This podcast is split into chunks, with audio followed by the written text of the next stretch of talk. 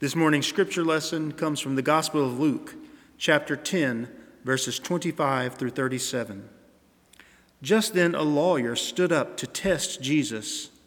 Teacher, he said, what must I do to inherit eternal life? He said to him, What is written in the law? What do you read there? He answered, You shall love the Lord your God with all your heart, and with all your soul, and with all your strength and with all your mind, and your neighbor as yourself. And he said to him, You have given the right answer. Do this, and you will live. But wanting to justify himself, he asked Jesus, And who is my neighbor? Jesus replied, A man was going down from Jerusalem to Jericho and fell into the hands of robbers who stripped him, beat him, and went away, leaving him half dead. Now, by chance, a priest was going down that road, and when he saw him, he passed by on the other side. So, likewise, a Levite, when he came to the place and saw him, passed by on the other side. But a Samaritan, while traveling, came near him, and when he saw him, he was moved with pity. He went to him and bandaged his wounds, having poured oil and wine on them. Then he put him on his own animal brought him to an inn, and, and took care of him. The next day he took out two denarii, gave them to the innkeeper, and said, Take care of him, and when I come back, I will repay you whatever more you spend. Which of these three do you think was a neighbor to the man who fell into the hands of robbers? He said, The one who showed him mercy. Jesus said to him, Go and do likewise. This is the word of God for the people of God. Thanks be to God.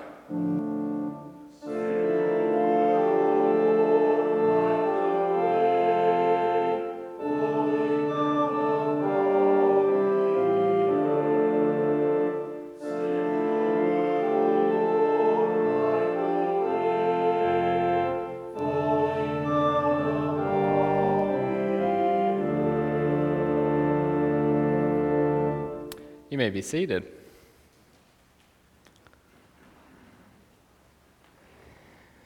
Within all of our lives, as we might reflect on our actions, as we might reflect on why it is that our actions look like they do,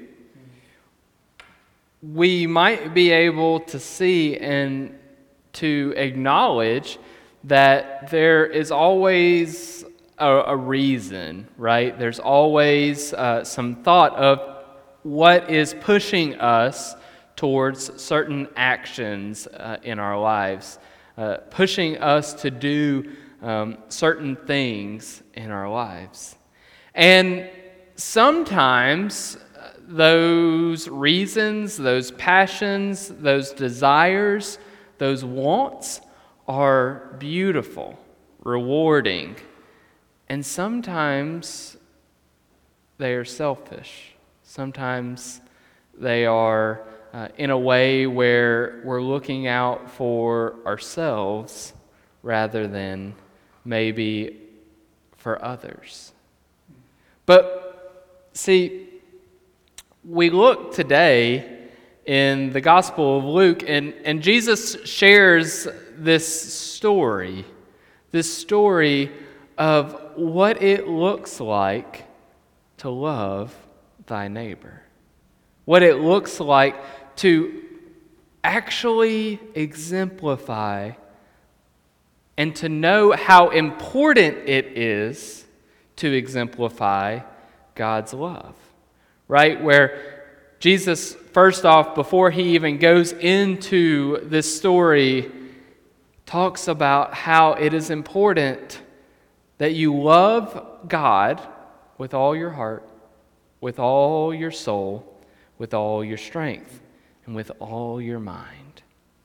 And then, right after saying that, right after making sure that, that we know the importance of loving God with our full self, Jesus says, and loving your neighbor as yourself. Now, that can be hard at times.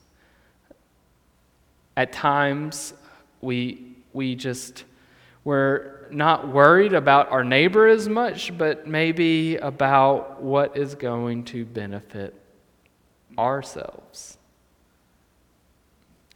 And over the last couple of weeks, uh, we have been talking about what, um, what stewardship in the church looks like, uh, how we are to give back towards the ministries that God is calling us to be a part of.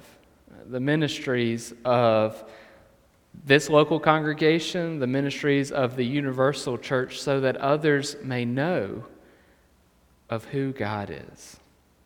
Now, when we think about uh, different reasons that people may give, right? Give financially to churches. Uh, a lot of times, um, and not all the times, but you know, we have these moments where we are giving and we kind of expect something for ourselves, right? Because think about it in a way of when you go to Taco Bell, okay? You go to Taco Bell and you give your money when they tell you how much it is based off of what you want. You're giving the money and you're expecting what you ordered back, right? You know? Like, I, am I'm, I'm going to go and I'm going to get a, a, chicken quesadilla combo, uh, and I want my taco soft, meat and cheese only, and a Dr. Pepper to drink. That's my Taco Bell order. So when I give them my, you know, $10 or so, I'm expecting what I ordered, right? I'm expecting what I want. And so when we give to the church, though, we're not necessarily ordering, right, like we do at a restaurant. Um, we're not exactly uh, saying that, you know, I want a chicken quesadilla combo. But as we give our money, we do have certain expectations around our giving. But are they the right expectations? Are they the right reasons? I'm sure we all have heard of stories in experiences where, as people give money to some type of organization, whether it be here in this church or in other areas of their life, they expect to be able to have influence. Right? I mean, people who give more at different organizations, they expect to be able to kind of decide different things within the organization. Sometimes, as we give, we, we expect, you know, to be treated certain ways, right? To have kind of privilege because of what we're able to give compared to others, maybe.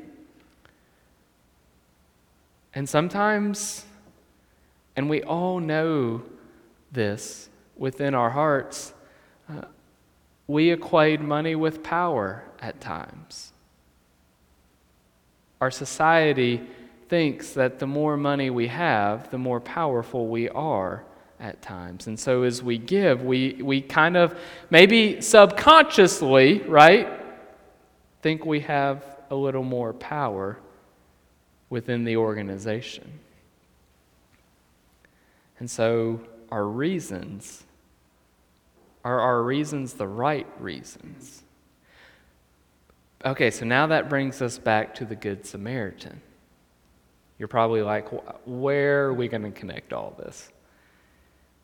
As we look at this story and as we see this man, this Samaritan, who is the only one that stops and helps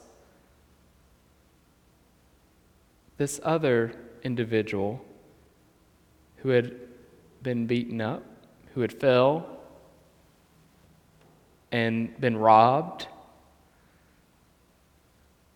We see that this Samaritan did not help out of wanting, but rather this Samaritan, which, when we think about uh, the context of when this was written, um, Samaritans were not looked upon very highly, right? They were kind of um, second class citizens in a lot of ways. Um, they were uh, not people who um, meshed well with uh, the Israelite communities and, and the different uh, communities. They were kind of, uh, like I said, outsiders.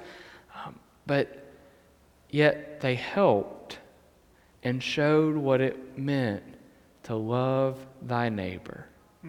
It was not out of uh, selfish desires, but out of truly loving thy neighbor who was in need and, and who they knew that they could help.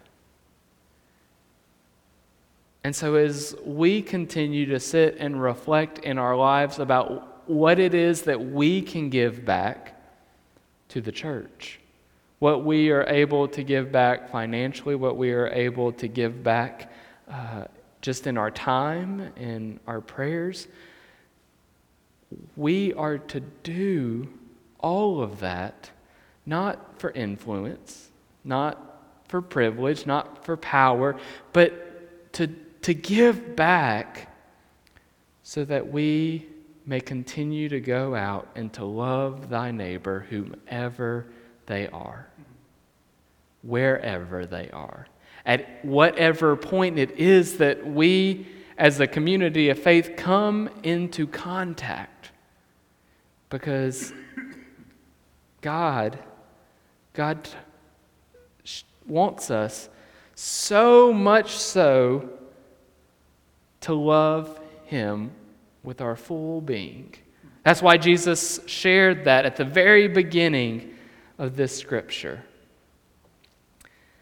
But God then too wants us, calls us through the words that Jesus shared to love thy neighbor. And so, as we continue to be good stewards of, of how God blesses us in our individual lives, let us